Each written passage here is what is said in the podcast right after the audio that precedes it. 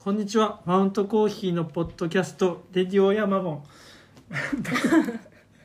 マウントコーヒーの山本です、はい、岩竹香織です。あよろしくお願いします。お願いします。いやーっていうことでね。はい、今回。いすごい久しぶりだと思います。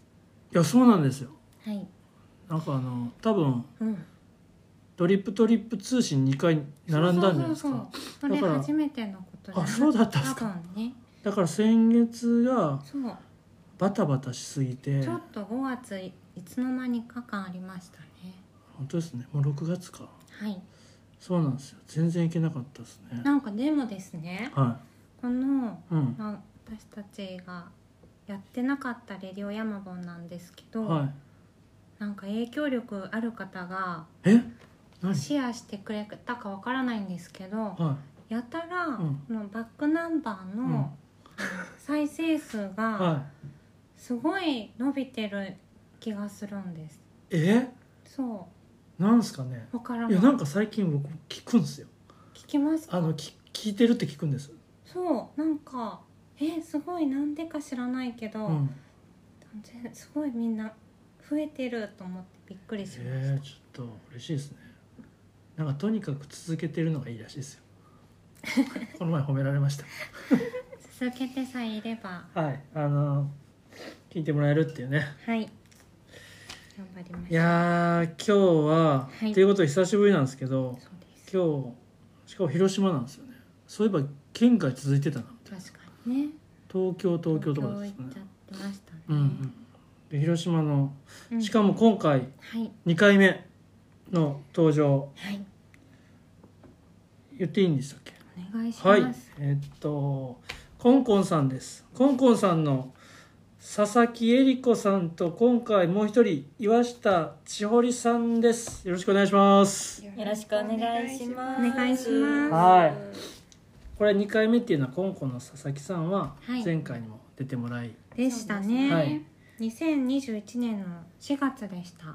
い、やだからこれ2年ぶり？そう。始めたばっかりぐ2らいだ年った。経ってた、ね。そうなんです。しかもうん。あそうそうそう佐々木さん割ともうコンコンオンライン立ち上げて割と間も。なくな、うんうん。私たちも出会って間もなく。そうですね。うんうんうんうんどういう流れでやったんだっけ？あの展示？あのなんかそうです。図書館でやったんですよね。図書館で出会ったんですよ、うん。そうなんです。図書館ですか？図書館でやってそう。え図書館のイベントで出展されていて、うん。でなんか面白かったんですよね。そうですよね。あのイベント面白かった面ですよ白かった。でうね。ちのスタッフがみんな絡みに行って、うん。コンコンさんに。そう絡んでくれて、絡まれてたんですよ。あなんていうかあの。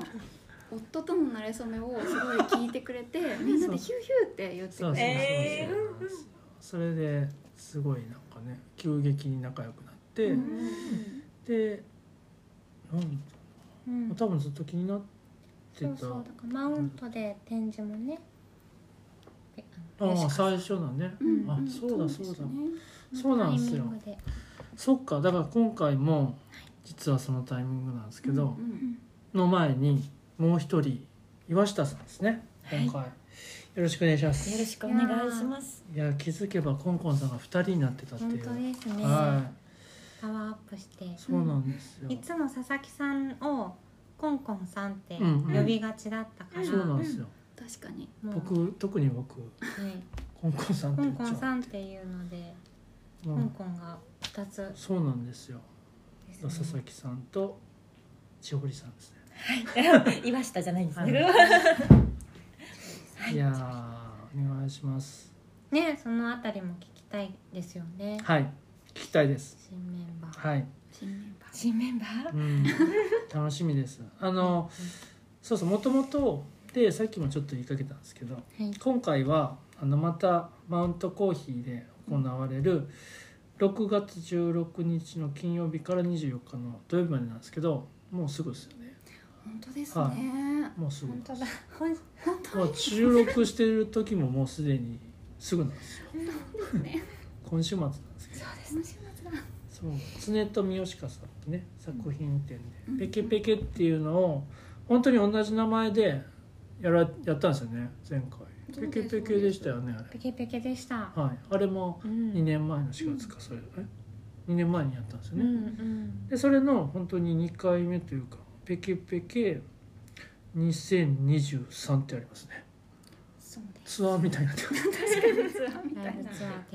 でこれ最初にもうねすでにあの石打ちペノンってそれは何日だったっけ？この前ですよね。あ今日ちょうど撤収の作業をしてあきて。そうなんですよ。うーんそうだったんですうんね、なんでありがとうございます。12日までやってました。ね。うん。えっと2週間ぐらいですかそっちあそうですね、うんうん。1日から12日なんで。うんうん。そうです。ねやられててうん。で今回はそこでペケペケペっていうイベントをね。ねイベントに誘ってもらったんですよ。はい。でその時にコーヒー出させてもらって、うん。で久しぶりにまた吉川さんの作品見てうん。でお話ししてでその次にうちでやるのも決まってたんで、うん。でそのタイミングでまた改めてあのその時の話もすごい面白かったので、うんうんまた2人にお話聞きたいなと思いまして、うんいいですね。今回は。はい。はい、っていうことになってます。はい。でもうすでにコーヒー飲んでるんですけど我慢しきれず飲んでるんですけど、いただいてます。はい、今回あのペケペケペーブレンドですね。あペケペ2年前のペケペケブレンドからはい、進化してます。てるんですはい。ね、どうですかこの？美味しいです美味しいですね。うん 美味しいなんかあのちょっとこう明るい感じ？明るい明るい感じあります。あのなんかあとはでも重たい感じ？なんなんでしょうこのバランスがすごいこうコクもあるんですけど、うんうん深入りなんですけど、まあ深いだけじゃなくてちょっと明るい感じもあって、でもなんかこうありますよね。パワーありますね確かに。うんでもなんかこうなんていうんでしょう明るいだけでもない感じが。うん。か強くなった感あります。ああなんか吉川さんの作品を見た多分イメージが変わったんだと思うんですよね俺。えー。前はもうちょっとこうパンパンって明るい感じのうんイメージを持ってたんですけど、うん。多分あの時展示させてもらってで他でもねうんうん。ホームラン食堂さんとかでもうん。展示あったりしてそれも見に行ったりしてるって結構印象が変わってて多分それの新しい感じうんになってるんじゃないかと思うんですけどこんな感じです。うん。いいです。はい。これ飲みながら今日。2年前のそのあの出ていただいたうん。佐々木さん出ていただいたのをその聞き直してみたら、うん。なんかやっぱお互い初々しい感じがあってでその時ペケペケブレンド飲みながらやってて、うんそう。その時はまだゴリゴリね収録中ゴリゴリしながらやってたやつ、うん喋りながら見るしてで入れて飲んでて。でやっぱそのカラフルさをうんうん。コーヒーで表現するっていうことに対して、うんうん。そうそうそう。そう言ってたからやっぱちょっとまた印象が変わっねたんですね。表現方法も変わったのあそうかもしれないですね、な面白いですね。覚えてます？覚えてますけどうん。コーヒーは美味しかったなっていうことはあまあそうですよね。ねそうなんですよ。大体そうですいやそうですそうです。そういうもんですよ。美味しい。美味しかったです。あの、うん。ペケペケブレンドも美味しかったですしペケペケペブレンドも美味しいです。ありがとうございます。いやそうなんですよねなのでコンコンさんとマウントの付き合い的にももう2年、うん、まだ2年って感じですね。あ僕はそう勝手に。いやそうですよね、うん。なんか満月会とかも一緒にあそうだ。そうですよ。何かと何かと、声うんかけさせてもらったり、ありがたいです。なんかだあれです。もちろんそのヤマボンとか始めてうんからだから、コロナになってからなんですよねだからコロナ中とかあギリギリか。あのイベントがあった。でねでもコロナ禍だね、うんうんうん。うんそうですね、うん。2020あちょうど6月10日でうん。3周年、うだったんです。えー、じゃあ本当に。え出会った時が多分あのもう活動しててとか。と図書館のイベントが秋ぐらいだったような気がするあするする。ね半年ぐらいやった頃出会ってって感じだったと思います。うん。初出店っておっしゃってましたようんねそうですそうです。へえそうなんですね。初出店で2店舗だけね出てたんですよね。そうそうそうそう。香港とマウントさんだけ出て、その時に、うん。うんマウントのいっぱい買ってくれてありがたかったあそうですよね。あの時買って使ってますもん嬉しいです。可愛いですもんね。可愛いですよ。ね。うんみんな結構いろいろ買ってた。うん。くれた。いやーなんか今日岩下さんの家に来てるんですけどはい。まったりしすぎです。ずいぶんまったりされてます。いや本当になんかこう落ち着くなと思って。嬉しいです。っていうのもねなんか僕らほらあのその人のフィールドに行くあれなんでなんですけど、まあ、で聞いてみたら、うん。まあ、お二人ともねご自宅で働くスタイルだっていうんで、うん。でわざわざあの今日うん。お家きれいにしてくれて。最初で玄関入って。まずいまずいと。ありがとうごいざいます。や ありがとうございます。いやじゃあちょっと進めていかんとですね。いいですか？ちょっと進めてっていいですか？大丈夫です。ちょっと自分がなんかね俺あのコンコンさんのあの今回自己紹介なかったんでああ軽くまだコンコンさんのことを知らないコンコンさんのことを知らない人もひょっとしたらいるかもしれないんでいやいやちょっとじゃあ軽くあお願いします。紹介してください、あ自分で？はい、すいません。あとんでもないです。とコンコンという野号で、えっと、活動してて中の人は佐々木と岩下がメインで2人で活動してます。やってることは広島県内の障害福祉サービス事業所で作られた商品だったりアート作品を通じて、まあ、障害のある人との出会いをいっぱい作るような仕事をしてます。でその作り方が出会いの作り方がいくつかあって、うんまあオンラインショップであのつながってもらう方法とかあと卸売りもさせてもらってて、うんうん。その大阪でも販売してもらってたり、うんあとあの今回マウントさんに展示をさせてもらう常富吉香さんのマネジメントと、うん。あと今からしっかりやっていきたいなって思ってるのがアートレンタル事業っていうのをやっていこうとしてます。でいろいろやってはいるんですけど根本は全部一緒で、あのうわ素敵だなとか可愛いなってところから障害のある人に出会ってほしいなっていう思いでやってます。はい、こんなんで伝わりますかね？どうですか？どうですか？はい。バッチリ。バッチリだと思います。そううん。俺知ってるからね。あそうですよね。いやでもバッチリ。多分あれですよね紹介確かになんか、コンコンさんって何知ってる人なんですかって結構うん。聞かれる時にあーってなっちゃうんですね確かそうですよね、うんなんか何屋さんって感じがあんまり、にうん。でコーヒー屋さんとか、うん確かに。パキッとした言葉がなんかまだ見つけられなくって、うん。あそうですね。そうなんえですよ。ちょっとあるんじゃないですかじゃあえ今日探せたらめっちゃいや嬉しいですそうですね。なんか出てきたら嬉しいですね。出てきたらめっちゃ嬉しいです。ちょうどいいのがあるかもしれないですね。かもしれないですね。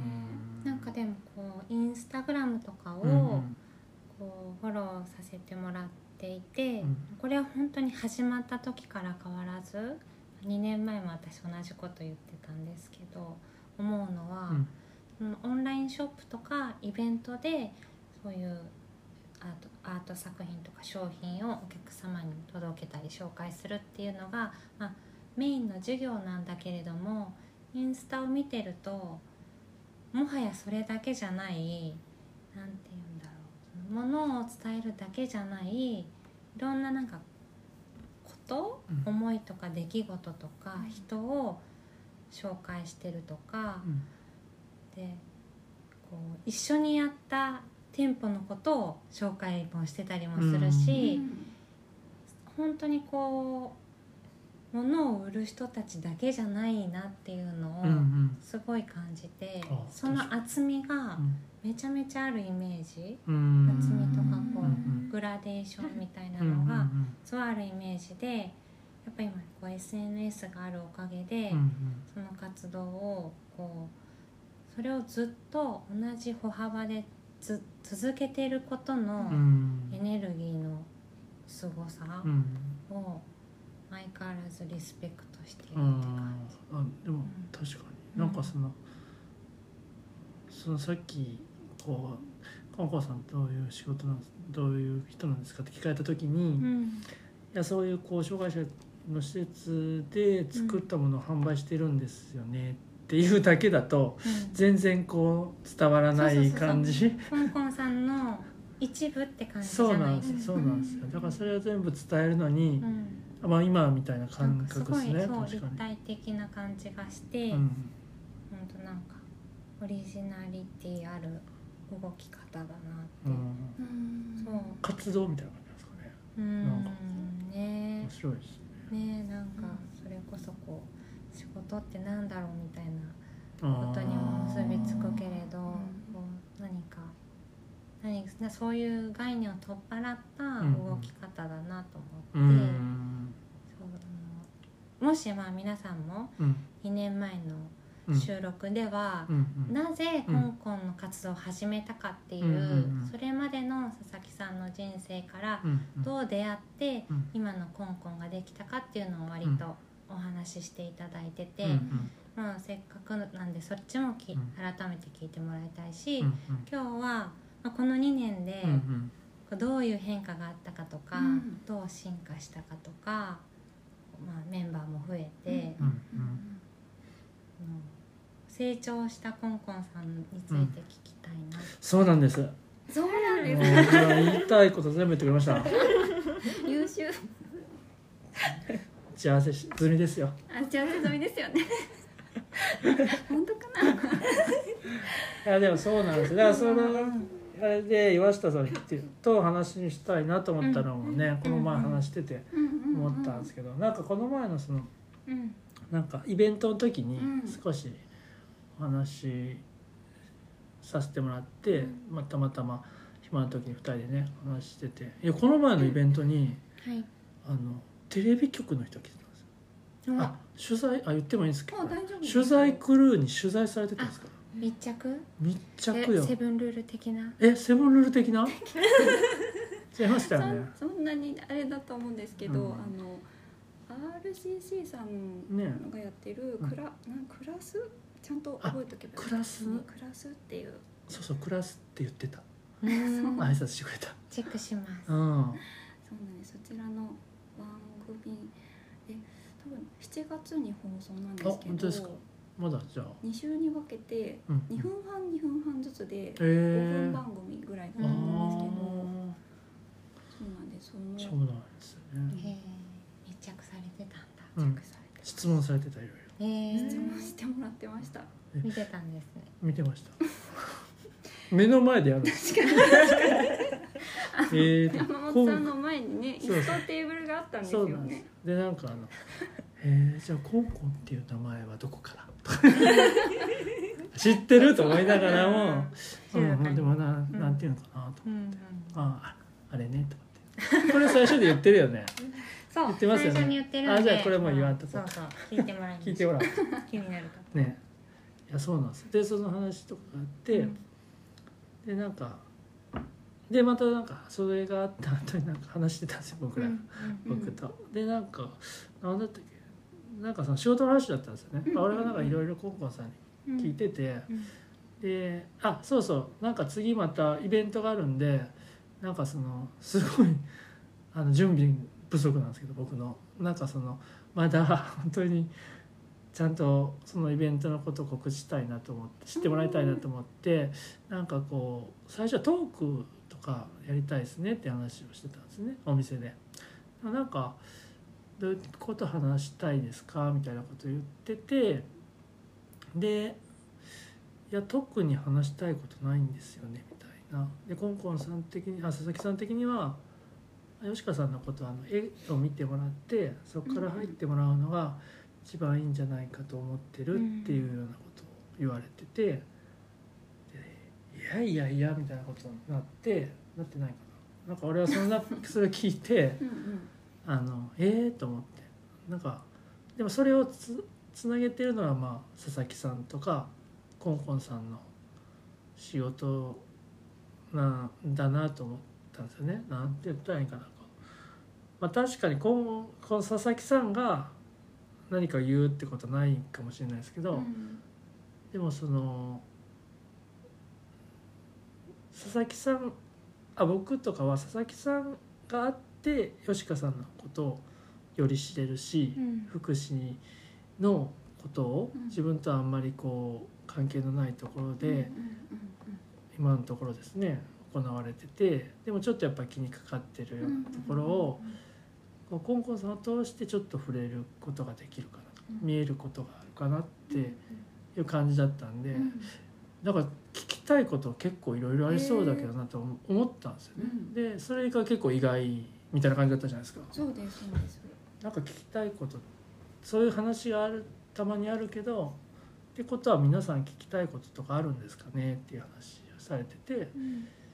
いやいやあるでしょうみたいな。でなんかこれとかどうなんですかっていう話をみその時いろいろ聞いててあこれもったいないと思って。これちゃんともう一回聞きたいなと思ってで、まあ、トークじゃなくてあのレディオレディオ山本でもう一回出てもらうと思ったんですけどうん。何の話だったっけこれ。ちゃんと回収できてる？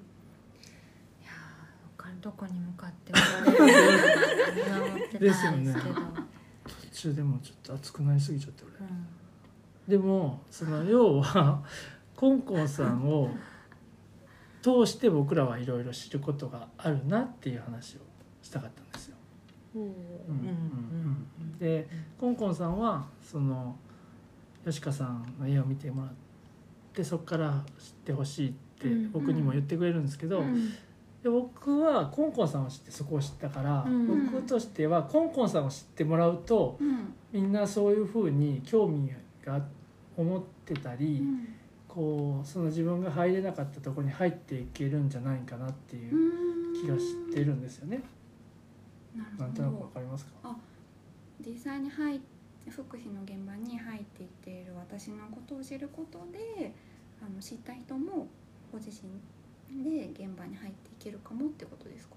あちょっと違いあます。ちょっと違う。あのあ例えるなら、はい。あの最近僕らの話っていう活動をしてるんですけど、その時にあの、えー、と和田地層のうん原田さんっていう人が、あの和田地層っていううどん屋さんの原田さんっていう人との出会いがその活動のきっかけになってて、うんその人がむちゃくちゃこう今の環境問題に対してうん。すっげえ危機感を持ってたんですよ。うんで僕らも環境問題興味あったけど、うん。そこまで原田さんほどのうん危機感を自分ことにはなってなかったし、うんでなんか何からやっていいかも分かってなかったんですけど、うん。原田さんの話聞いたらあなんかやばいみたいな。うんでしかもなんか結構自分でもできることいろいろありそうだなって。うん思って、うん。でこう巻き込まれるようにしていろいろ知っていくって感じだったんですけどう、ん。同じような感覚がこう佐々木さんにもある。へえ何人かいるんですけどそういうあ僕の中に。うんうんうん。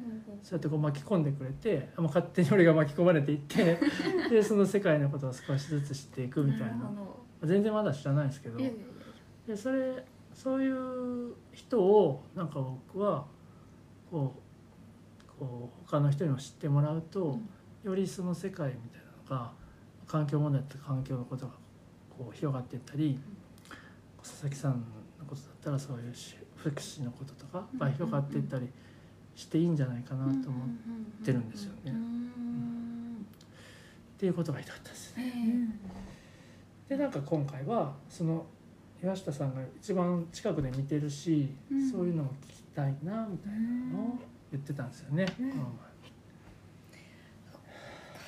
のどうですか？この2年で、まあ、インスタグラムもいろんな人がご覧になるなるようになってイベントで、まあ、いろんな「初めまして」とか、うんうん2度目3度目っていう出会いが増えて、うん。今さっき山本さんが言ってたみたいにまあいろんな人にとってのきっかけが生まれ続けてる2年間だと思うんですけどやっている自分たちのこうなんて言うんだろうこう変化とか活動がああ知ってもらえたんだなとかあもしくは、えっと、作り手の皆さんにまたーね、コンコン通信とかもそうだけど届けることで何かこうなんていうか醸成されるものってありますか？うん、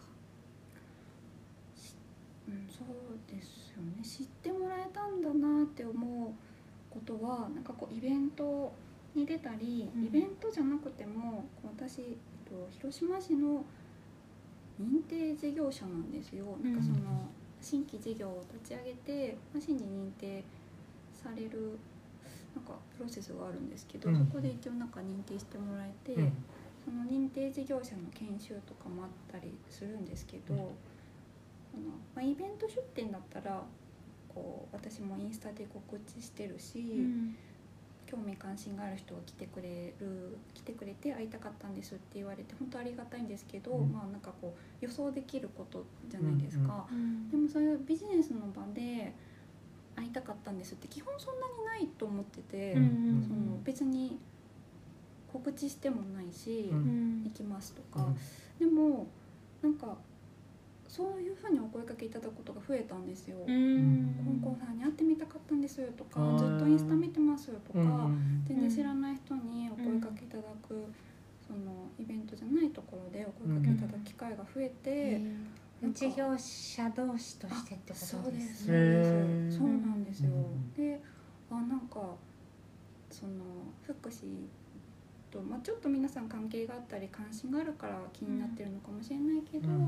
そういうところでも声かけてもらえるとなんかこう広がってるのかなとか知ってくれてる人は増えてるんだなっていうのは感じました。うん確かに福祉というジャンル自体が、うん。こうどこかひあまり開かれていないような印象もあったりしてこう特定の資格を持っている人が携わるとかそれこそ免許がある事業者さんが運営できるみたいなのがあって、で一方でなんかボランティアみたいな言葉があるように、その福祉とビジネスってピンときてないケースが多いかもしれないから。うんさっき私が冒頭で言ってたそのコンコンさんの活動が商品を紹介するだけじゃないっていうのはそういうこうビジネスとしての新しい広がりが、まあ、あの興味ある人とか、うんうんうん。こう同じように目指したい人からしたら、うん。注目したいなって思える存在ななのかもしれないですよね。そうかもですね。なるほど。でそういう人も結構いるかもってことですか？あ、それはなんかいるかもです。ううんやってみたいなと、こういう活動をしてみたかったん。ですできるんだみたいな。うんへえなるほど。うん。そういう声かけも確かにありますね。ううん。んその辺もね割と丁寧にうん。本当に紹介してくださってるから、うん全然関係ない人でうもん。起業したいなとかね、うんいう人からしてもきっと参考になられる存在なのかなと、そうかもですね。ね。にうん。大大変だったんかなと思いながら私すごい見てました。なんかそのちゃんとプロセスを紹介されてたから。あいやー大変そうだなって見見てました、ねあ、あのあれですかね、なんか認定事業をうん。取る時のそうとかですよね。うん事業計画を書いて。そうそうそう。その認定事業者っていうのは何なんですかはなんか広島市がやってるんですけど、うん多分広島市でその商業的な活動をするあ新しくする人たちがうーん別に認定事業取らなくても全然できるんですけど、うん。なんか認定事業をあ認定される過程の中で事業計画を作るとかうん。あとそれをもとにプレゼンするんですよ。その、うん。全然そんななんていうんですかね各方面の専門家ぐらいにしか紹介されてないんですけど、うん。多分銀行の方とかあのもう企起業されて何年も第一線で活躍されてる社長さんとかいろんな5人ぐらいの方かな、の前審で査員みたいな人。そうなんです、うん。審査員の前で。審査されるんですか？審査されるんですよ。へとししたんだじゃあしたんです。うん。4ヶ月かけてその下準備をして、うん。プレゼンして、まあ、認定されるかされないか決まるんですけど、うん。まあたまたまされて、うんで別にされたいから認定事業に応募したわけじゃなくって、そのプロセスで事業計画書を作るから、うん。そこにしっかり中小企業診断士の人と向き合えるのがいいなと思って私一人じゃないんですよ。ああそういう人と一緒に作っていくっていう過程があるんですね。そうなんです。でそこがそこに魅力を感じてやりました。へえそうそういうのがあるんですね。まあ、事業計画って、まあ、それこそ山本さんもお店されてそうです。よ9年目とかはいじゃないですか。ううんうん。でまあ全ての方がうん。うん事業計画を作るわけじゃないじゃないですか。うんうんだからそれを作らずともうんされる方もおられるし、あ作ってないんですか？あ僕全部勘でやってますかっこいいですね。かっこいい。で最初のなんかぎえお店を建てる時に銀行とかにお金を融資とかねそうそうそうその時になんか出さなきゃいけない。そうそう融資する人はうん。いりますよね。でもそんなに難しくなかったです。ねあそうなん勘で書いたら。大体えそんなに多分大きくなすかったかな。あの融資もらうお金がうん。だそうなんか半分以上あればいいみたいな。半分以上持ってれば借りるお金の半分以上持ってれば借りやすいみたいなー話へ聞いててでなんか半分以上あったの。半分以下のーお金を借りようと思ったんで、うんうん。なんかささーっとさーっと言いましたそれにもよるんですね。多分借りるお金とかにもよるのかな、うん。多分業種とかにもよるんですかその辺も全然何もなんか知らない。うん。知らないですね。でもこう事業計画書ってあると、うん。要は立ち返れるみたいなうんうんうん感じがあるから、大切ですよ。やっぱ最初に そうそうそう最初が肝心的な、うん。あの大切です存在なんですかね。どうあり、うんどうやっていきたいか。5年後10年後どうなってたいかみたいなことですよね。そうそうですね、そうだそう大切なんあのひお一人だったらまあ勘でもういいけなんです。る気がするんです。確かにそうなんですよ。一人だからねなんか個人事業主としてもうん。そのままでやっていこうと思ったらもう勘でも自分が困らない範囲でいいのかなと思うんですけど、私がなんか福祉っていう分野に関わっているから、うん。このあの商品の一つ一つに作り手さんがいてそれは本当その作り手さんの毎日の生活の中でポロッと生み出されたものだから。うんそこに関わってるってことは作り手さんの生活に関わってるってことだから、うん。こうコンコンも続けていくことうん。をすごく大切にしたくって、うん。なんかそう思うと今は個人事業主なんですけど、うん。まあ、ゆくゆくあの法人化したいなと思ってるんですよ。うん。うん。なんかそれは別に社長になりたいからとかじゃなくて続けていくための手段として法人化してた方が続きやすいなって私が考えてるからなんですようん。ね。それはもう最初から香港という活動をするイコール続けるっていうのが念頭にあってそのためには法人化の必要性はあるだろうなっていうのはもう当初からなんとなく思ってたんですそれは全然思ってなくて。へえー、そうなんですか。そうなんですよ。いつ思やり始めて、うやりん始めて多分ちょうどうん。あの2年それこそマウントさんに前回話を聞いてもらった時ぐらいから、うん。うん。うんと真剣にやらないといけないなって思ったんですなんかでもそんな話したような気がする。だってね本あの聞き直してたら当ですかね、旦那さんが転勤になったらもううん。別居だ言うて、ああなんか言ってた気がする、へえみたいな。私たち驚いて、うんだから覚悟というか、あの見つけたんだねっていう話をしたのが前回だったから、気合が入入りますよね。そうですね、うん。そうですね、えー、なんなんかきっかけがあったんですか？そういうふうに。なんか自分が思ったよりも広がっちゃまあ広がっちゃってって感じだったんですよ、広がっちゃうなみたいな感じで、であの卸とかでもか変わるとこう作り手さんももちろん社会福祉法人で相手もあの売ってくれる方も株式会社でその株式会社の社長さんとあ契約書を一応交わすんですけど、うん販売する時に。向こうはもう本当に誰もが知ってるような企業さんのお名前と社長の名前と印鑑が来るわけじゃないですか、でその下に私も名前書くんですけど、うんうんいやこれ趣味ですって言えないなって思ったんですよ、うんうん向こうはもう本気でやってるから、うん。こっちも本気でやらないと、うんもう不誠実かなとは思って、その辺からうん。ちゃんと仕事にしていこうみたいな気持ちにはなったと思います。ああそういうことなんですね、うん。ちょっぴり趣味感覚があったってことですか？あ最初はちょっぴり趣味感覚なんですああよなるほど。なんか私でよければあなんかーちょっと広がるお手伝いができたらあなるほど。自分にできることなんかあればな、うんみたいな。うん、そうですそうです。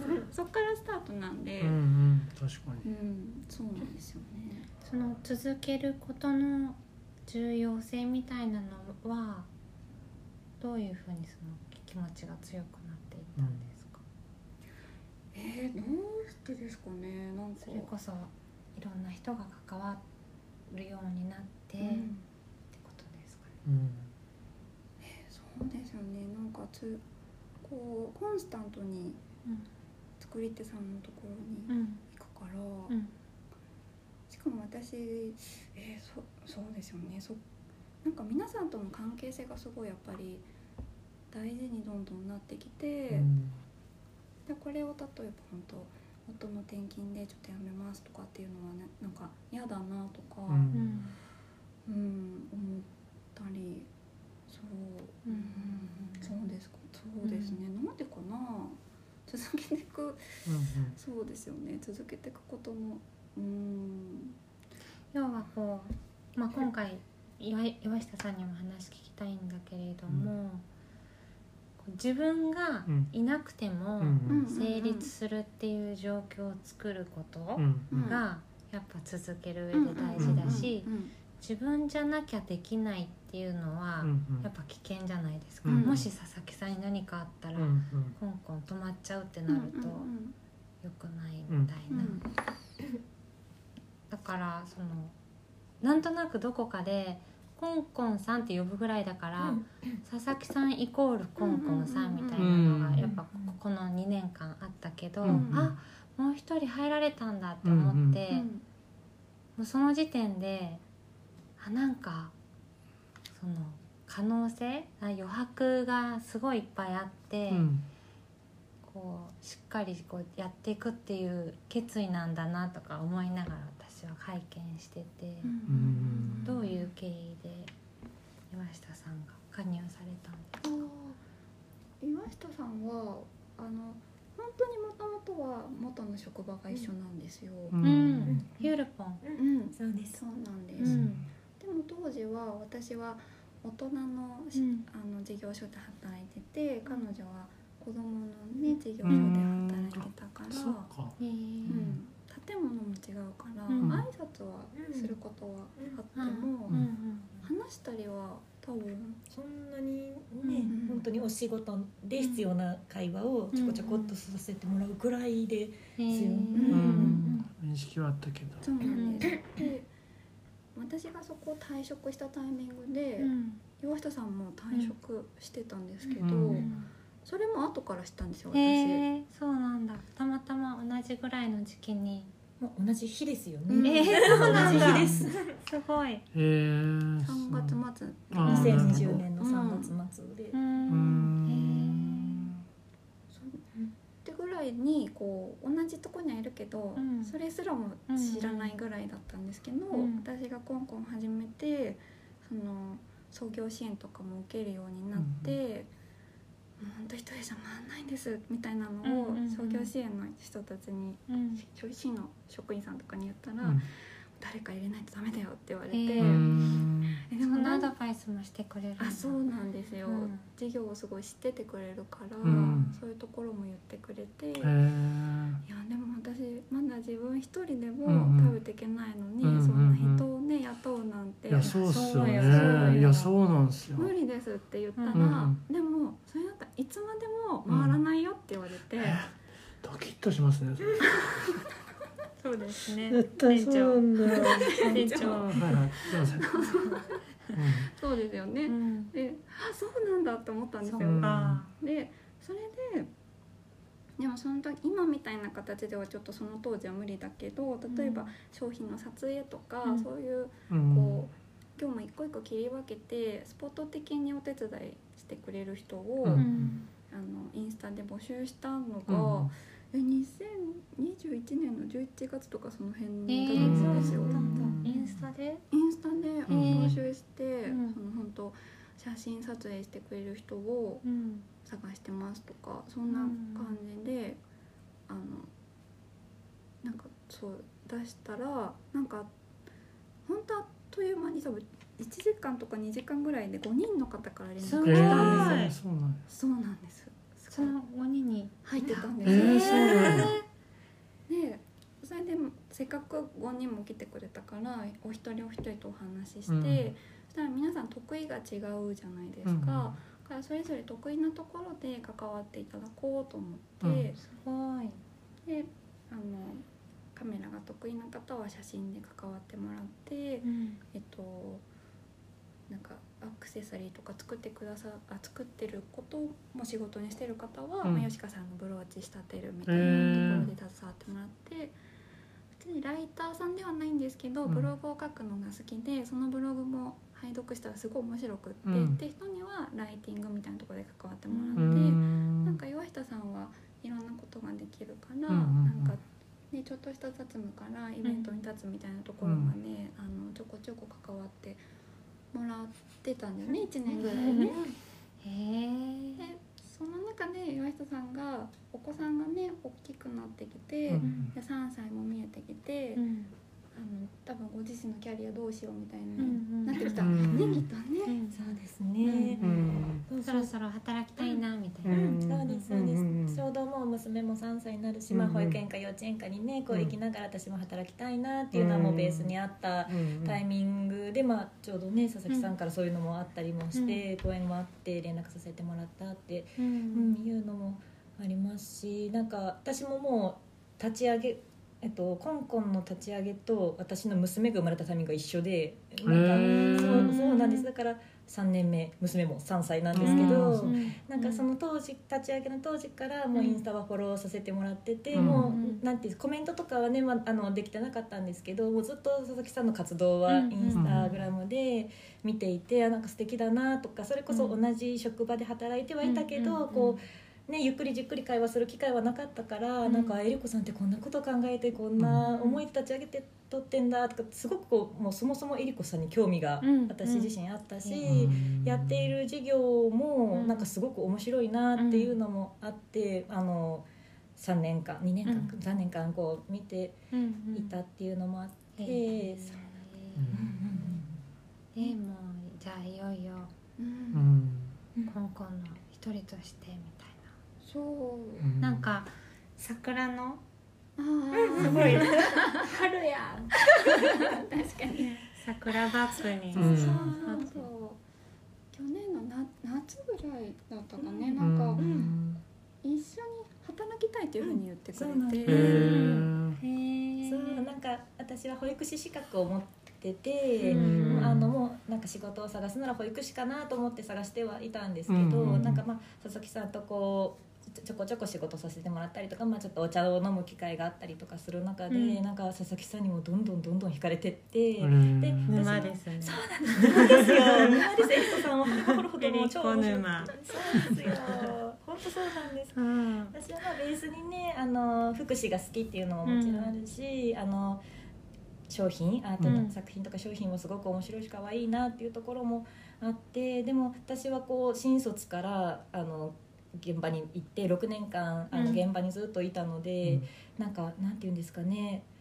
現場じゃ見えない世界うん。うんをなんかえりこさんを見せてくれるというか、うん。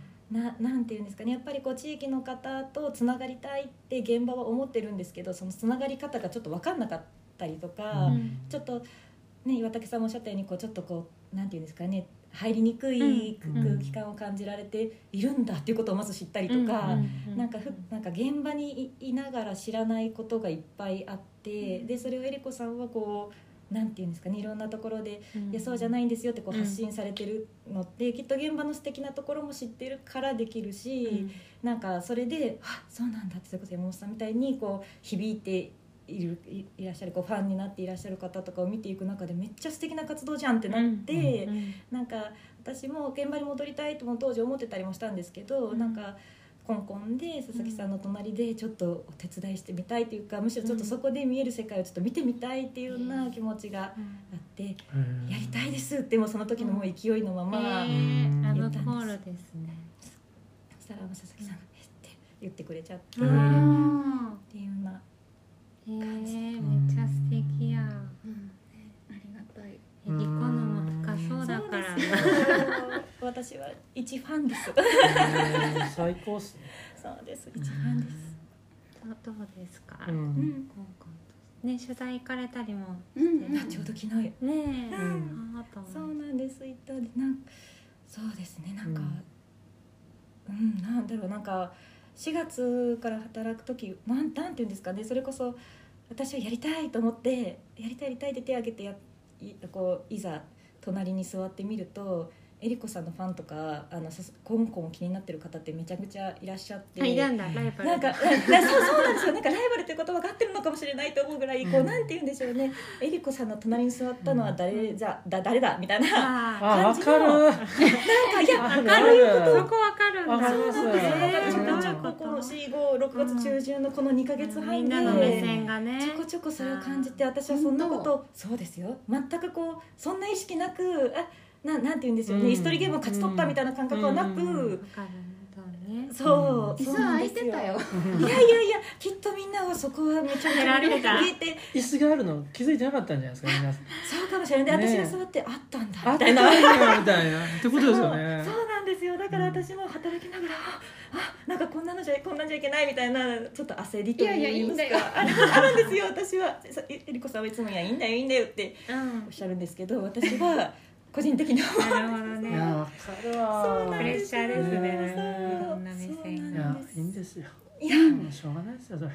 いやいやなんかね適当なことをもちろんするつもりはないですけど、うん。なんかぐっと気が引き締まったような、うん。6月入ってからかも。でもなんかそれがなのほほんとしすぎました4月5月全然大丈夫です。ふわっと立ちすぎたと思って。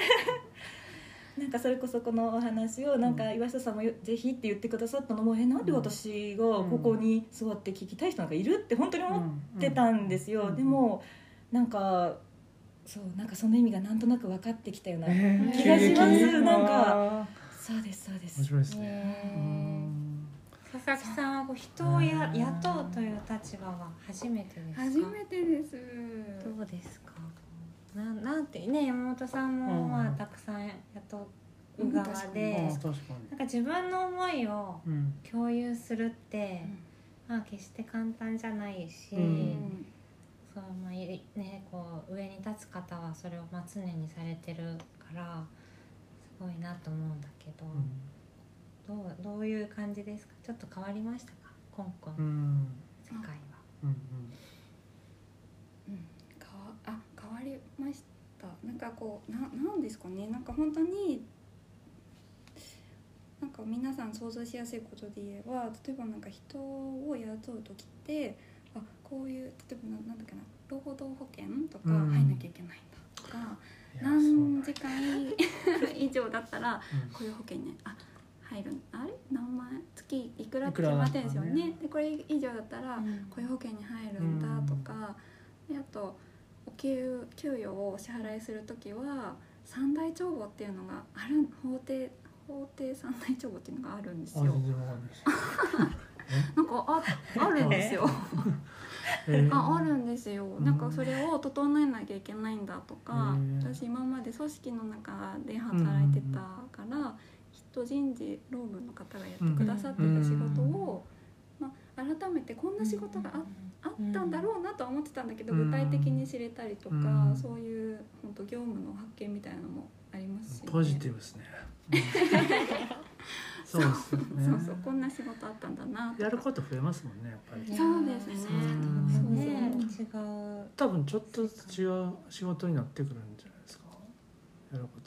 あーでもそうかなと思ってて今、例えばオンラインショップとかあの、うんあ小売りとか卸売りのところはまあ半年ぐらいかけて岩下さんに引き継げていけたらなと思ってて、で引き継げたら私ちゃんとアートレンタルの方に主軸を置いてしっかりやりたいなとか、うんねマネージメント要素も加わるのかな。でもね岩下さん本当にモチベーション高くうん。でいらっしゃるしなんかこうご家族とのなんですかね、うん働き方のバランスはすごい配慮したいなと思ってうんるんですよ。うんな。こう岩下さんが大事にしてるものはうん私も一緒に大事にしたいみたいな。ああなるほど。うん、なんかいいですね。嫁をもらうような気持ちです。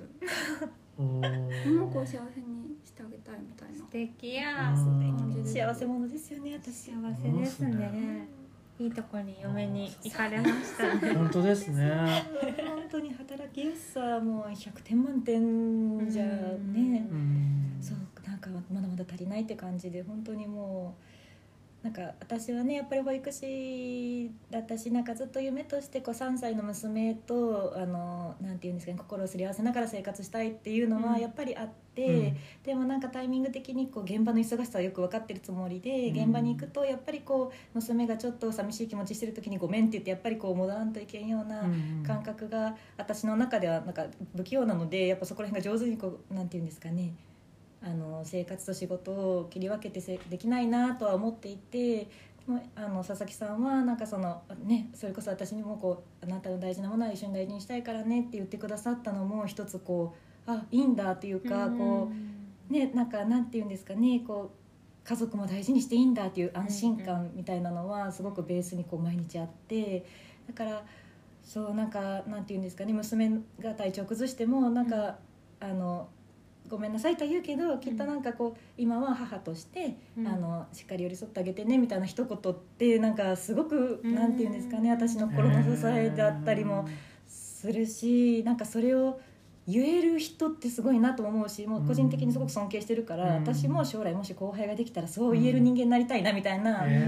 ところも芽生えてるんです。だからそう私がなんかコンコンで力になれたらみたいなとこよりなんかずっとこう学日々学び学び学びばっかりでなんか力になれてる感覚も全然なくていやうん。全然なくってもうずっとついていってる感じ。うんなんか必死についていってるような感覚なのでなんかまだまだなんかね力になれるのはいつだろうかと 思うんですけど。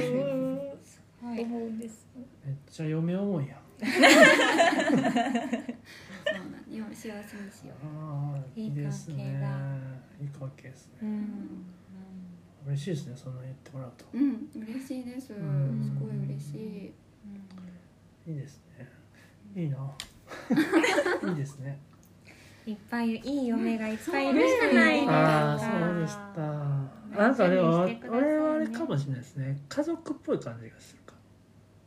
なんかで兄弟とか家族とか感じがしてむちゃくちゃ甘える。あ自分あれが。感覚がありますね。うん。いろんなお母さんみたいなんとかお姉ちゃんみたいなんとかそうですね。取り揃えてます。取り揃えてます。ね。女兄弟が取り揃えてます。妹みたいなのとかいっぱい取り揃えてますね。い。ろいろそうですね。どっちかっていうと甘えちゃいますね、あれ。は。皆さんに。まあ、そんなんといいか。いやいや まあ、いろんなね、感覚がありますよね。いや、いいっすね。ういやまあね甘えちゃうのもいいですよね、うんそれも一個だなと本当思うんですけどあ、そうですね。すえ末っ子ですか？えあ、長そう姉と妹が、ほら、姉と妹がいて、ちょうど真ん中の。えっと、なんていうんですか、一人っ子なんです。あ、一人っ子じゃない。男が一人の姉と妹なんですよね。じゃあそれをマウントでも再現そうなんですしてるんですね。ね再現見事にされてる。も見事。に。う見事ですよね。うん。えお姉ちゃんですか？妹ですか？ああ岩私竹さんはどうですかね。どうですかね。岩竹さんどうですかね、うん。なんか。でもい生意気な妹感ありますよね。あるね。ある実のね山本さんの実の妹さんうのん。エピソードとか聞いてると、うん。あなんかうん。わかるなと思って、うん。お父さんに強く言うみたいな、うん。私もやっぱりあじ実際に私も兄がいて、うん。やっぱ妹ってずんずんいけちゃうみたいなとこがあって、でお姉ちゃんは割と優しいみたいな、で全部我慢してみたいな雰囲気確でかにね。よく聞くんですけど、うんあの年齢的にも私の方が下なんですけど、まうん。あずけずけ言っちゃうみたいなとこはうんありますあそうですね。であうん。のやっぱ人生の先輩のうん女子も多いんで、そうですね周りに一応ね。お姉ちゃんいっぱいお姉ちゃんしっかり。者がいるそうですね。うん。いろいろ教えてもらいます。助けてもらってます楽しいですね。やそうなんですよねうん。本当に。だからラッキーですね。うん。俺もラッキーだなとうんうんう思ってん。確かに。すごいねいい雰囲気いつも。さん。お互い良かったですね。よかったです。ね そうそう。でもなんか本当人がね増えるとうん。なんかやれることも増えるなっていう感覚でなんかコンコンさんのその佐々木さんがすごいなって思うのって、うんちはマウントだとその増やす基準というか、うんうん。こう自分が働いててちょっとなんか忙しくなりすぎる時あるじゃないですか。うん。で、まあ、一人でやってる時に、うん。あのまあ忙しくてバタバタバタってなってお客さん来てくれたのにで来たと思って なんていうんですかお客さん来たことがちょっとプレッシャーになったりなるほどなるほど。感じた時に、うん。まずいと思って、うん。これはまあこのまま続けるよりは、まあ、もう一人入れてで来てくれたって思いたいなと思ったんですね。でそういう状況にしたいなと思って入ってもらうっていう感覚なんですよ。だからまあそうやっておのずとまあ店が忙しくなってて、まあ、自然と人が入るタイミングみたいなのがあったんですけど、でもコンコンさんの場合はその一番最初のなんかバタバタしててでもまた人雇えないですってなってる時に、うん。でもそれだといずっとうん。回らんよって言われて、うん。ちょっとずつこう、まあ、頑張ってうん。任していくわけじゃないですか。そうねそうです。それそれって本当計画がないとできないなって思うんですよね。あなんとなく。あなるほど。勘じゃできねえだろうなみたいな。でなんか事業計画とかも計画書とかもやっぱりそういうのがこう必要なのかなそういう時に必要なのかそううんなんか本当に誰にも見せずうん。自分の指針とする事業計画はそうだと思うんですけど、なと。うん。私が事業計画作る時ってうん。大概そのそれこそじゃあ認定のプレゼンがあるとか、あ審査があるとか、うん。でこんな去年のだったら広島市チャレンジをん？なんかなチャレンジ応援事業みたいなのがあって、うんうん。うんと、うん、新事業ままあなんか100人、まあ、し応募して、えっと、申請通れば125万使ったら100万広島市が補助してくれるうん。みたいな事業があったんですよ、うん。うん。今年はもうないんですけど、うん。でその100万円が欲しいから、うん事業計画書を書くうんうんうんうん。その通るための計画書を書くんですよ。ああなるほど。そうなんです。だからだからなんかこうなんか例えばそんなに売上規模大きくないのに、うんうんあのだからなんなんですかね税金を使うわけだから、うんうんそれなりに費用対効果があるうん事業じゃないとうんうん申請が通らないから、うんうんちょっと持って帰ってます。ああまあそうですよね。うん。ほんとこんなに働いたら私死んじゃうよって感じなんですけど、でもそんな感じの計画書が来ました。もうちょっと計画書の話聞きましょう聞いてもいいですか？長そうだな長くなりそうなんです。しっかり聞いとえけ聞きたいですか？聞きたいです。これ。勉強になるかもしえらい。もんでもう1時間ぐらい経ってたんですよ早いですよね。もうちょっと聞いてもいいですか？引き続どうぞ。き一回休憩挟みます、じゃあ引き続きよろしくお願いします。お願いします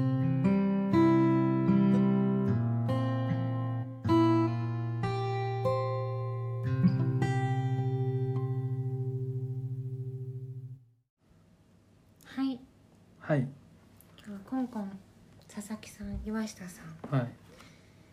あっと岩下邸にてやあっておりまと言いますすそうです。はい。あの事業計画書の話また聞くんかって今言われたんですけど。ちょっとだけ聞いていいですか？だからあの大事な最初に、はい。その誰だったっけ？あの、えっと、中小企業診断士の人と一緒にその計画書を書けるのがうん目的でやったんですみたいなこと言ってるじゃないですか、うんうん。それはなんでそれを目的にしたのかなと思って。うんうんうん。これはなんかえっと広島銀行がやってるビジネスプランコンテストみたいなのがあるんですよ、うんうん。でそれに応募してみないかって声をかけてくれた人がいて。でその応募書類を書いてたんですけど全然書けないんですよ、整理ができてないから。で別にビジネスプランコンテストでもちろん通らなくても事業あの成功成功っていうかなんかちゃんとね成り立ってる方たくさんいらっしゃるんですけど、やっうん。ぱ事業をやるとどうしても最初あの初期投資しないといけない部分ってあるじゃないですか。うんまあ、継続的にお金が必要なところもあるし、うんだからそのお金をどうやって取ってこうかなって思った時に、うん。なんか借金するのがなんか違うなって思うんですよ私。うんそのなんかそこは自分の中でなんか違うような気がしてて、うん。で、まあ、ビジネスプランコンテストとかだったら私が思い描いたものに対して、まあ、あの社会が投資してくれるわけだから、うん。そういうお金の獲得の仕方はいいなとか思ってて、うん。じゃあチャレンジしようってうん。声もかけていただいたしと思ったけど、全然書けないから、うん。全然書けないのは本当に整理ができてないからうん。で。うん。それを整理する必要があるなってその時すっごい感じたんでえすよ。事業プランを？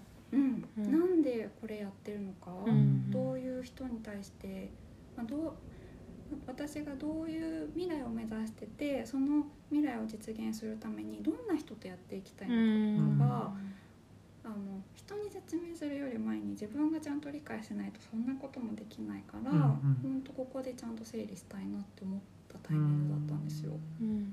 それなんかやりたいことはあるけどそうそうそうですそれをじゃあどうやってやっていくかっていうのに、うん。全然自分の中でん。計画立てれてないなっていう。か、慣れてないしやりたいこともふんわりしてる、ああなるうん。もっとなんか明確にしたかったって感じですね、うん。ほどやっぱりねやっぱりな。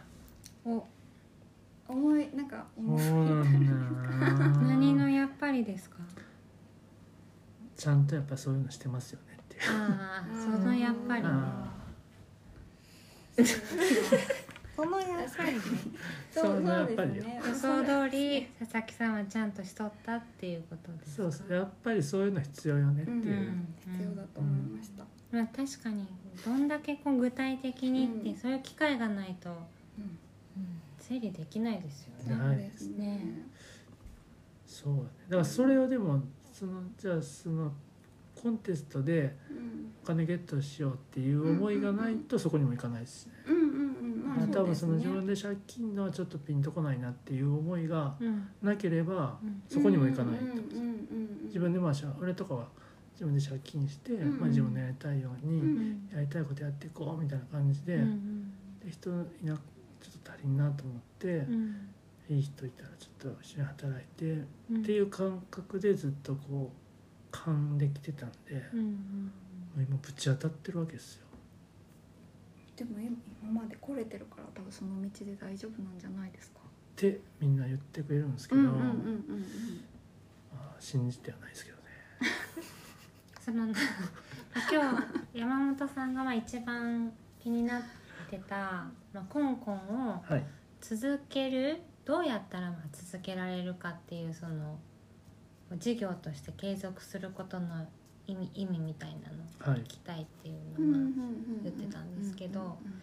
だから続け方もいろいろあるし、うんうんうん。その何年目かでその続けるやり方を、まあ、修正したりみたいなのもあるんでしょうね。いやあるんだと思いますよ、うんうん。でそういう計画書があったり、こうビジョンを描くと、うん。まあ一応計画上はこういう続け方をしたいみたいになって、うんうんで、まあ、山本さんは、うん。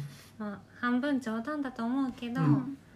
勘でやっていってて、うんうん。その続けるやり方にぶち当たってるってことですか？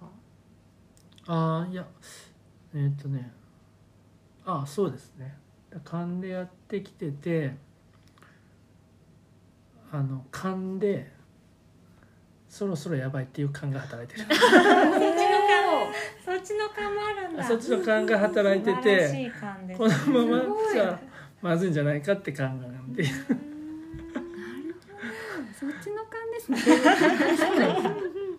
そういう勘が今働いててそろじゃあどうすそろなんかるかってこと。そうそうそう。だからそろそろそういうのをしないともうまずいことになるんじゃないかなっていうのができてますね。でもやろうって感じ。今のねコンコンさんに聞きたいって思ったのはなんとなくこあ多分そうかもしれないですね。必然があありますね。ううん。うなんか全この然スタイル違前ね。うそうなんですよイベントの時話聞いた時にすごいうん。真逆やなと思ったんですよね、うんうんうん。その続けることさっき言われてたようなことを本当に言われてて、うんその福祉の仕事っていうのは、うん。結構続けていくことが大切なんですよっていう話をされてて。うん。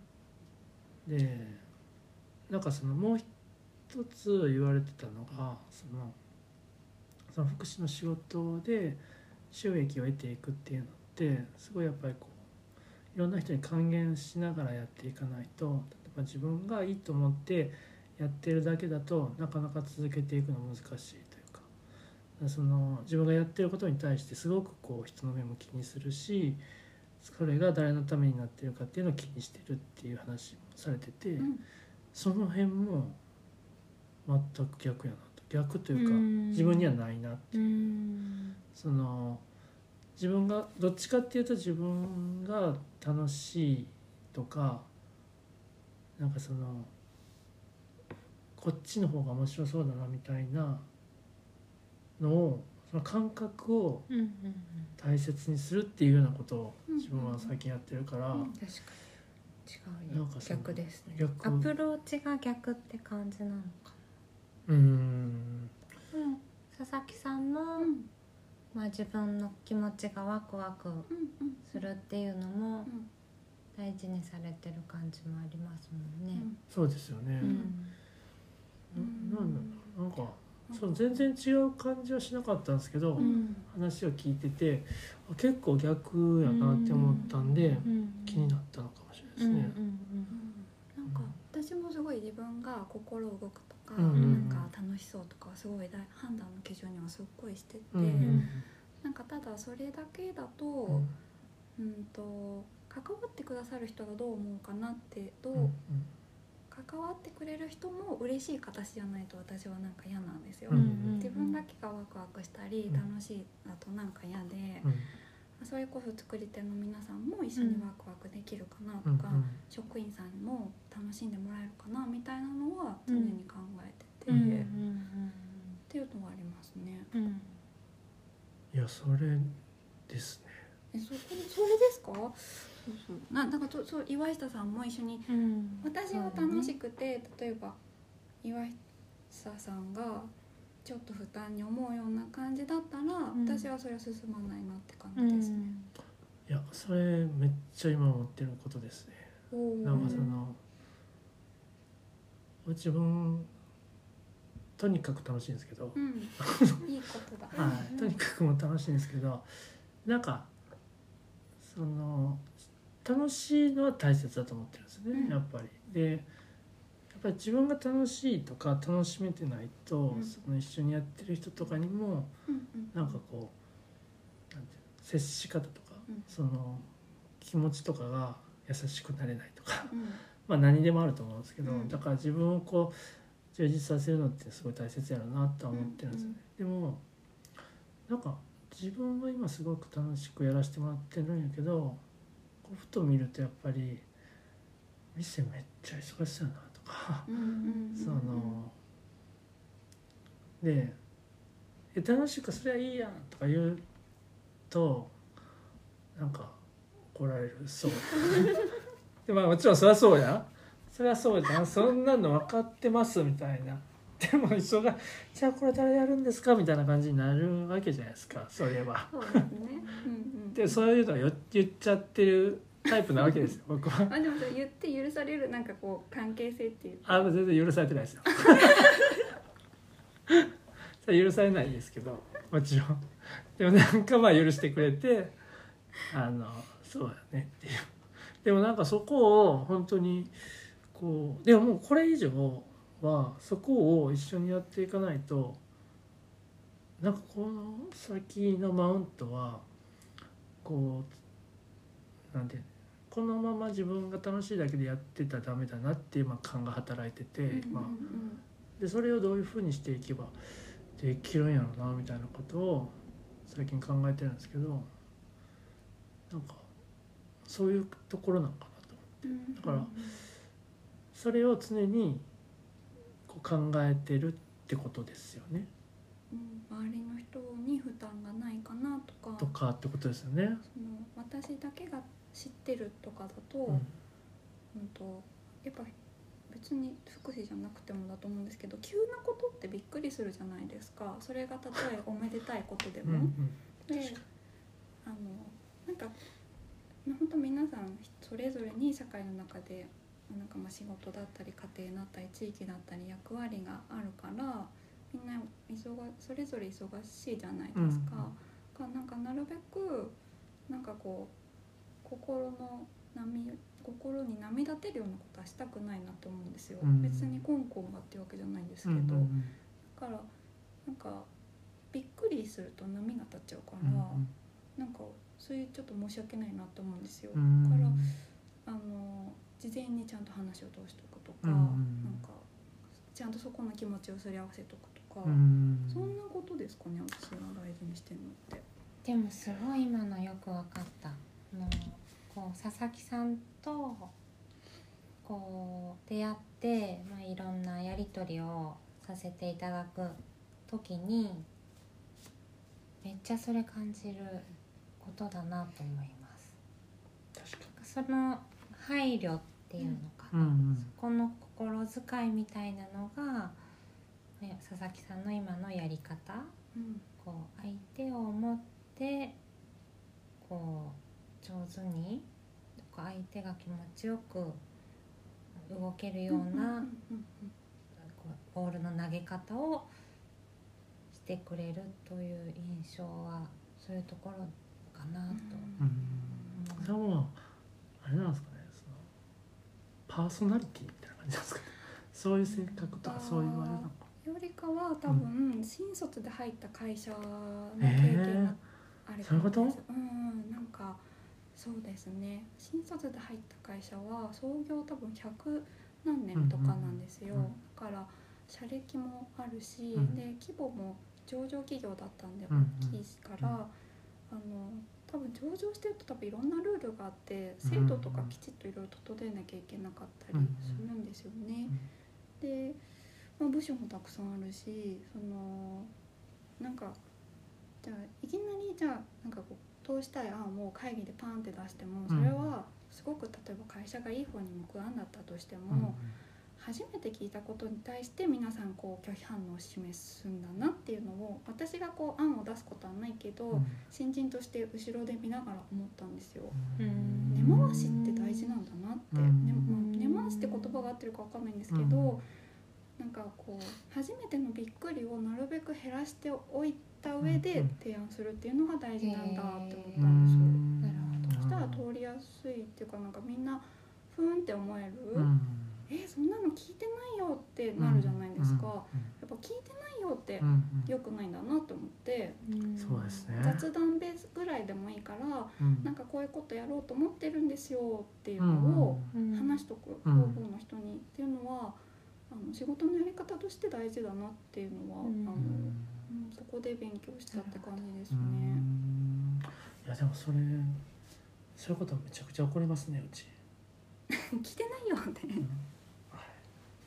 え？は？みたいな。はってよく言われますね。はってよく言われるんですってよく言われます。なんか「うん、はは」なんか多分その前に「こういうのあるんだよね」とかって言っとけば「そうですよね。そう確かに思うう。んでも気をつけてるかも確かにそういうこと。うん。気をつけてるイメージはありますけどね。そうですよね。最近気をつけ出したかな。さすがに。あでもああでもそうなんですね。やっぱりその別にその性格がとかじゃなくて、うん。そっちの方が、まあ、経験上ううんまくいくんじゃないかっていう。そうですね。それを学びたいと思ってますそんなやり方も。えいいですねそこも惹かれたところでもあってやっぱ福祉って忙しいから、なんかなんて言うんですかね。じっくりゆっくりそんな雑談する時間もなかったりもして、ー、そうですよね。気づけばあこのイベントが間近に迫ってるみたいな、えみたいな結構聞く聞くその話よくあってうん。なんかそうやってひみんなにこう心を砕いていくっていうのをやりたくてもできなかったし、まあ、やり方も分かんなかったけどそれを佐々木さんにやってもらってあこれってこんなにこうなんていうんですか心地いいんだなというか、うん。いう感覚がすごくあって、なんかそんなやり方も知りたいなって思ってます。なんかじゃあそのバランス佐々木さんの中で、まあ、こう要は相手のことを思うっていうのは、こう調整が必要こう気を使うことが必要で、うん。自分の自分のココントロールキャパなり、まあ、時間なりいろいろまあ制約なりのこうバランス、気をつけてることとか私がまあよく話すんですけどしないことを決めることで したいことを守るみたいなのうんうんうんうんうん私はすごいあってうん。大事なものを守るためにじゃあ自分は何をしないかっていうのをなんか持つようにしてるんですけど、こう佐々木さんなりにそのスタイルをキープするためになんかこうや気をつけてるこう気持ちとかやり方とかあるんですか？あ頑張るけどうん。無理しないって決めてます、自分が無理しない、無理しない、え？ー、そう無理続かなくないですか？いやーでもその無理の範囲がちょっと無理の基準決決めてるんですか？えっと無理は心身の調子を崩すこと。があー。寝無理だ不足になっちゃうとか、こうえでも寝不足は無理？あ私寝ないとめっちゃ気持ち悪くなるんですよ。ねああそっか。寝不足で心身の調子崩しちゃう崩しちゃう方なんですよ。睡眠は確保するとか。あします仕事が残っててもちゃんと寝るとか？そうですね、えー、と具体的に言えばうん。9時にはもう仕事は基本は辞める、夜の9時には仕事は辞める、まあ、でもその代わり朝の方が意外とできるから、うん5時半ぐらいに起きてうん。仕事はしたりもしますね。あだからその中でもうできる範囲うん。それ以上のことはうん。ちょっと詰め込まないあそうですね。時間的に言えば自分が働ける時間は朝の5時から夜の9時までで、うん。まあ、土日どっちかは仕事から離れる日が絶対必要だなとは思ってます。うん確かにね。お勤めしてなかったら自分で作らないとうんうんうん無限にできちゃうから、そうなんですよ。そう。でしかもねきちんと一緒に働いてる人にうん。伝えれることを伝えながらうん。できる範囲でってことですよね。雑談加えて。一緒に働いてる人が心地よく働けるっていうのが多分私の中ですごい優先順位が高いんだと思います。えー、それもあれですよね。仕事術としてのあれですよね。あまあコンコン立ち上げてからすっごい思ったんですけどおおなんか自分がやりたくて始めた事業じゃないですか、はい、この事業のせいで、うん。例えば彼女がうん家庭を犠牲にしてるとか、うん。で悲しい思いをしてるはいなんていうのは私は嫌だと思って、えー、嫌ですよ。嫌ですよもね。自分が好きで始めたことにいいなって思ってくれて それで苦しんでるみたいな。嫌だ嫌だ嫌ですよそんな。だから。はいはい。だからです。そういうことっすね。なるほどな。そうだったんですねそうなんですそこちょっとあれなああんですね。そうね確かにそういうとこあるかもしれないですね。え？そうですね。えー、そっか。そうですよね。まあでもそれが今来てる感じですかねじゃああえー、そっか。だからはあ難しいですね。ちょっとまあいい時間なんですけど最後 にね。もういい時間？はいごめんなさい。さっきね、うん。この今日のあの佐々木さんの故郷、うん。山梨の名家うん。信玄餅のおうん。土産にいただいてうんう、ん。実は本家がいるけど、うん。こっちが有名になっちゃってるっていうこれマイク回ってない時に話したんですよね。そうですそうです。一番最初に。ですか？でよくまたこの私たち2人で話すうん例え話でね、うん。これ何年も前に私が山本さんに投げかけた質問で、うん長崎堂の バターケーキあるじゃないですか。それ俺が言ったんじゃない？私であそうすでしたか。はいはい。すぐ泥棒する。そうですね。長崎堂のバターケーキになるか三原の八天堂のクリームパンになるかみたいな、両方成功していて、うん。両方のスタイルがあって、うん。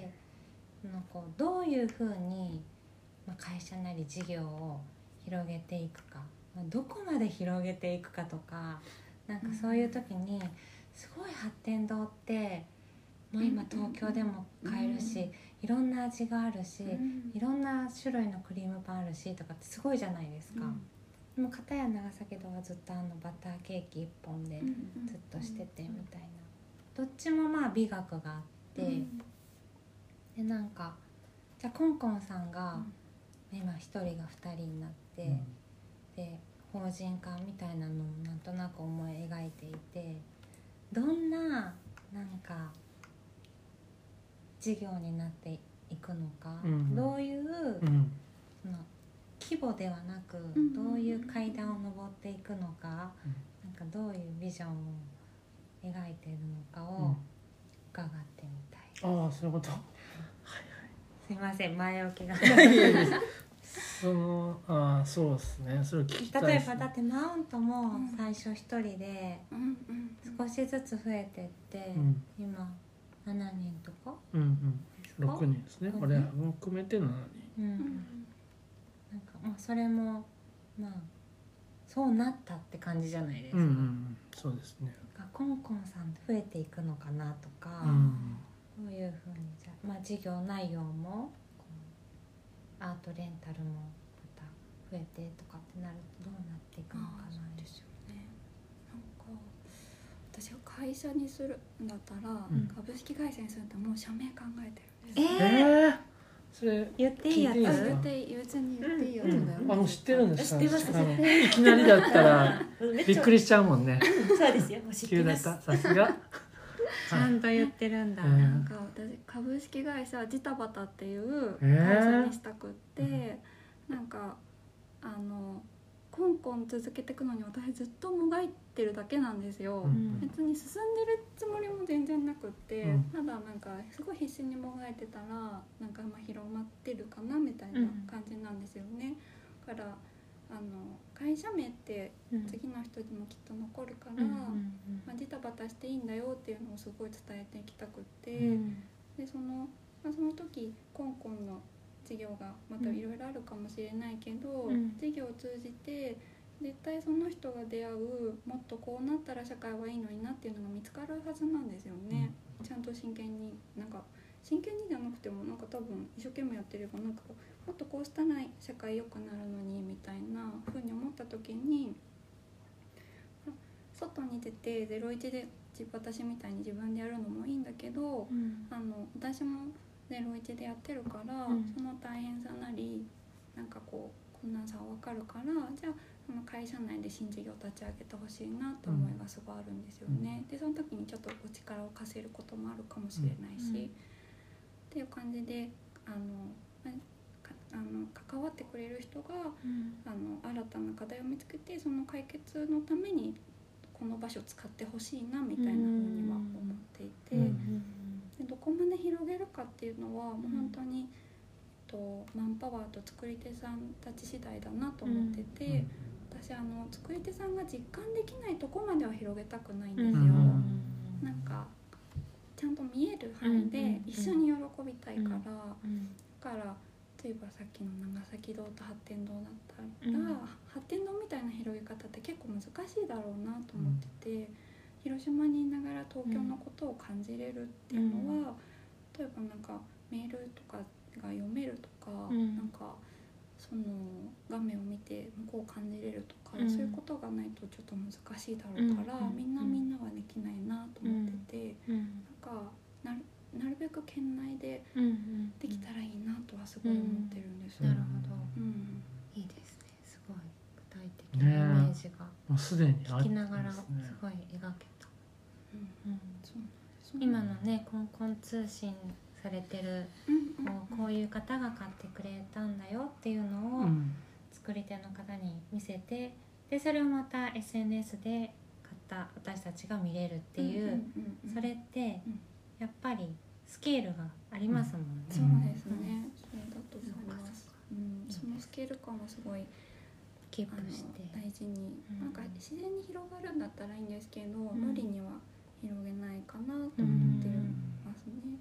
あとどうしても事業を継続していくのに私もボランティアじゃできないから、うん。生活があるから本当に利益をどうやってうん生み出していこうと思うと、まあ、今やってる事業だけで黒字化するのって本当結構難しくって、うんそれこそ事業計画立ててるからすごいよくわかるんですけど、うんマジで私が死ぬぐらい働かないとできないんですよ。さっきのね 9時に寝るとか言えなくなっちゃう。そうなんですでそれだと継続性がないからでもどんなやり方があるかなって思った時にあの三島社さんとかん。古典ラジオさんが、うん。あの古典ラジオだったら古典クルーがあるじゃないですか、うん。で三島社さんだったら三島社サポーターがあって、なんかあの考え方って多分ペイフォワードの考え方でやってらっしゃいますよね、うん。でそれをコンコンでも入れられたらいいかなっていうふうには今思ってます、うん。なんかただ寄付募るっていうんだとなんかちょっと違うなって思ってて、うん。なんか私もこう社会にしっかり還元していくから、まあ、もしこういう事業をしたいけれども、まあ、自分の仕事なり生活なりがあってできないけどちょっとお金では応援できるよみたいな人たちから応援のお気持ちをお金で受け取って、うん。しっかりそれをあの次の障害のある方たちだったりとか、うん。そのご家族だったり周りの人たちにしっかり還元していけたらいいかなって思ってます。めちゃめちゃいいと思います。うん。それやりたいって思いますもんそういうのがあった。らああ、うん。本当ですか、うん。嬉しい、うんうん、そうそんなビジョンですかね、すごい。いいですね。いややっぱビジョンがあるってめちゃめちゃいいですね。めちゃめちゃすっきりですよね。やっぱりこう自分でねうん。マイルストーンを立てて、うん、そこに行けるっていううん。の、気持ちがいいですよ。うね、ん、気持ちがいい。うん。本当に、うん。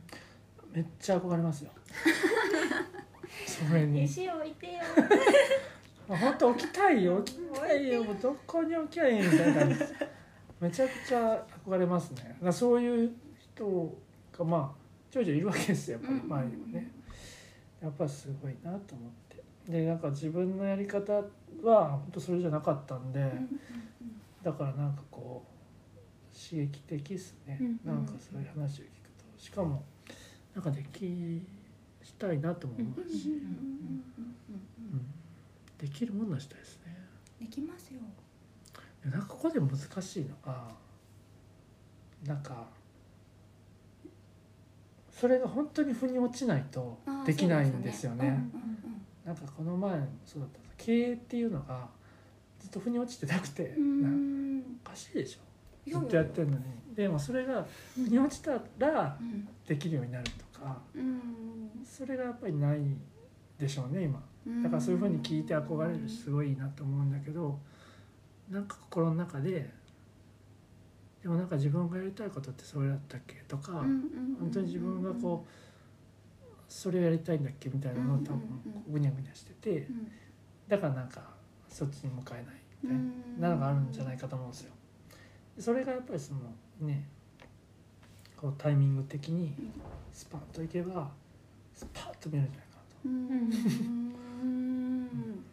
そうですようん、だそれ見えてるってことですよね。もともとでもそんな感じなかったでしょ？そんな感じじゃないし最初の多分事業計画立ててる時点ではここまで全然見えないんですよ。でもなんか事業計画を立てようと思った時にそこを見たいと思ったわけですあ見よねたいと思いました。ですよね。うん、なん言か草は草を分けてる感じですよ、今うん。私はどこへ行くのうんみたいな、うしてる感じ感じで、ですよね。そう自分が一番しんどかったのかもですね。向かうとこがさっぱりわかんないから毎日ジタバタしててで何のためにやってんのかなうん。みたいな感じですかね。多分もし一緒に働いてる人にそれを見せてあげられなかったら、うん。もっと不安になると思うんですよ、ああそうこうだよね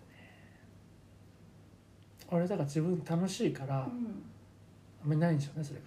うん。うんうんうん一緒に働いてる人も楽しいんじゃないかと思っちゃうんでしょうね。まあでも楽しいから皆さんマウントいらっしゃるんじゃそうないですだからかこういうふわっとした感じああまあでもダメだでもなんかそういうことですね。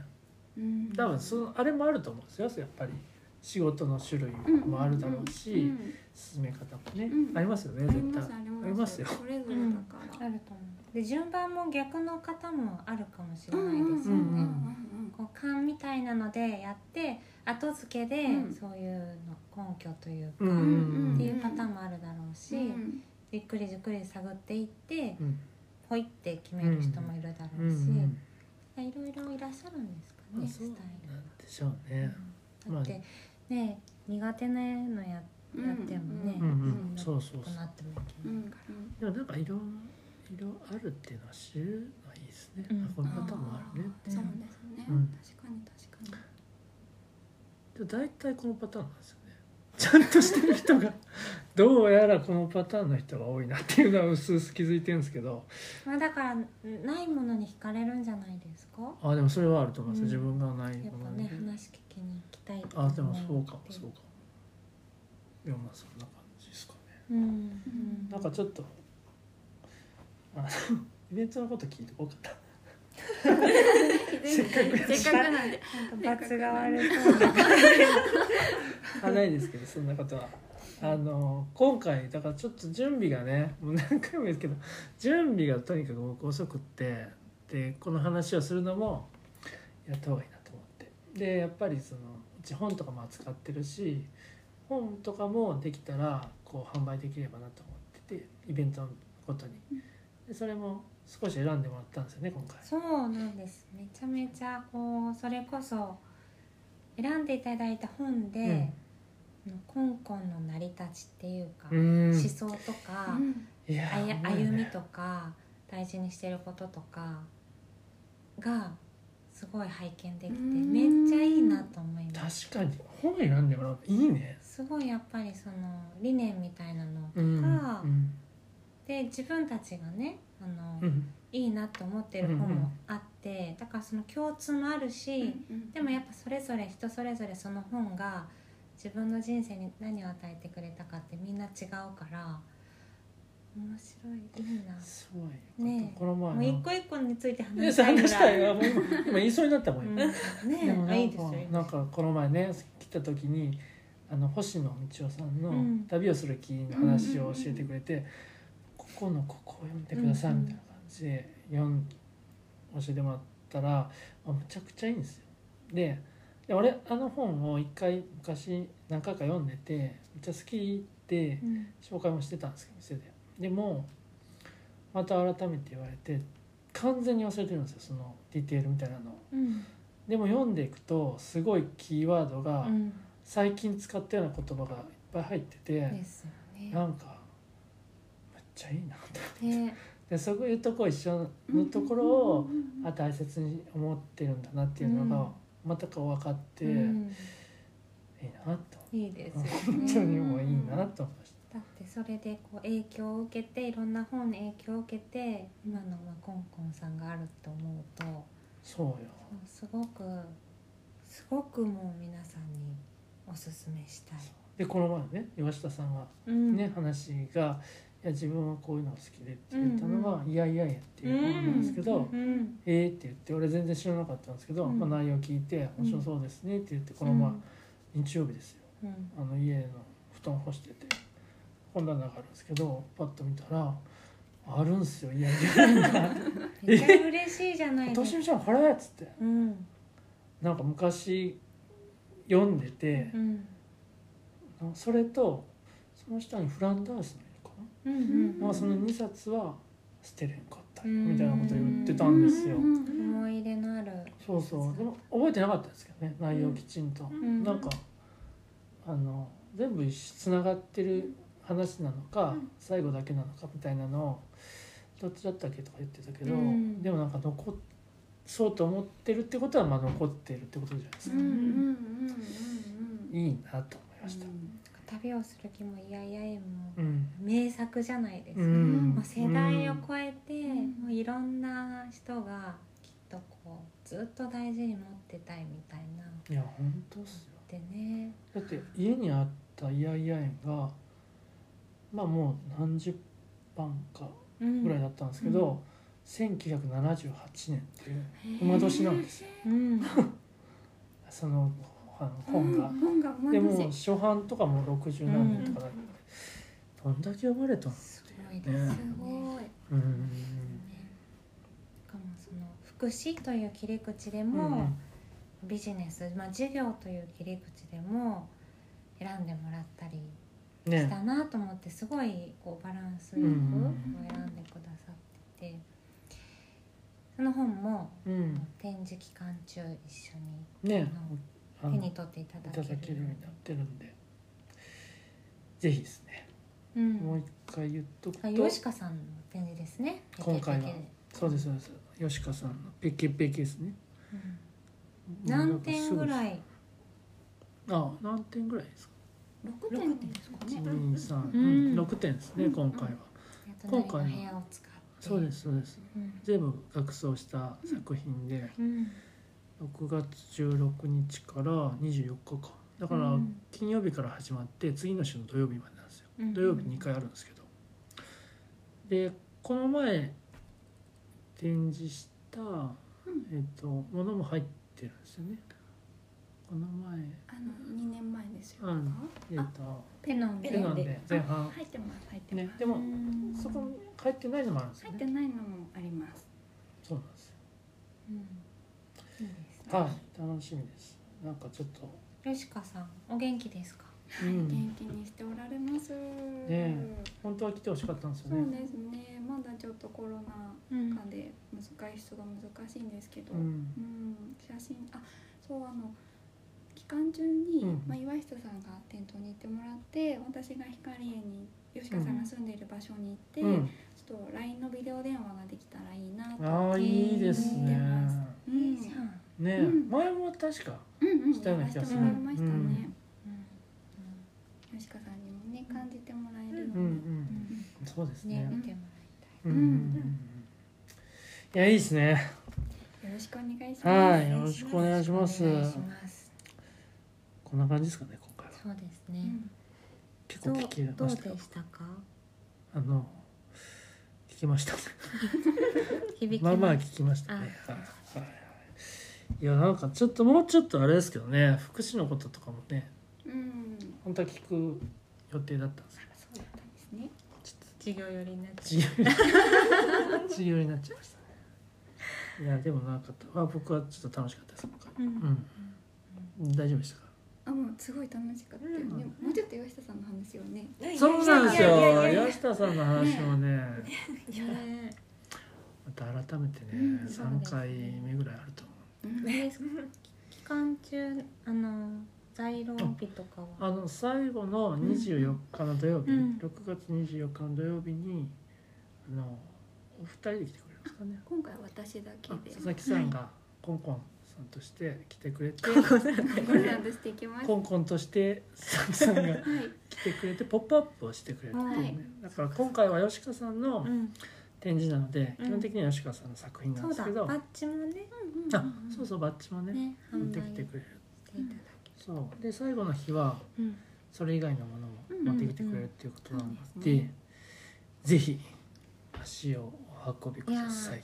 明るくなるんじゃないですか。いや本当にね。またちょっと違う感じうんうんになって、楽しいと思います。みです、ね。うん。いやそんな感じかな。はい、はい。いやですよね。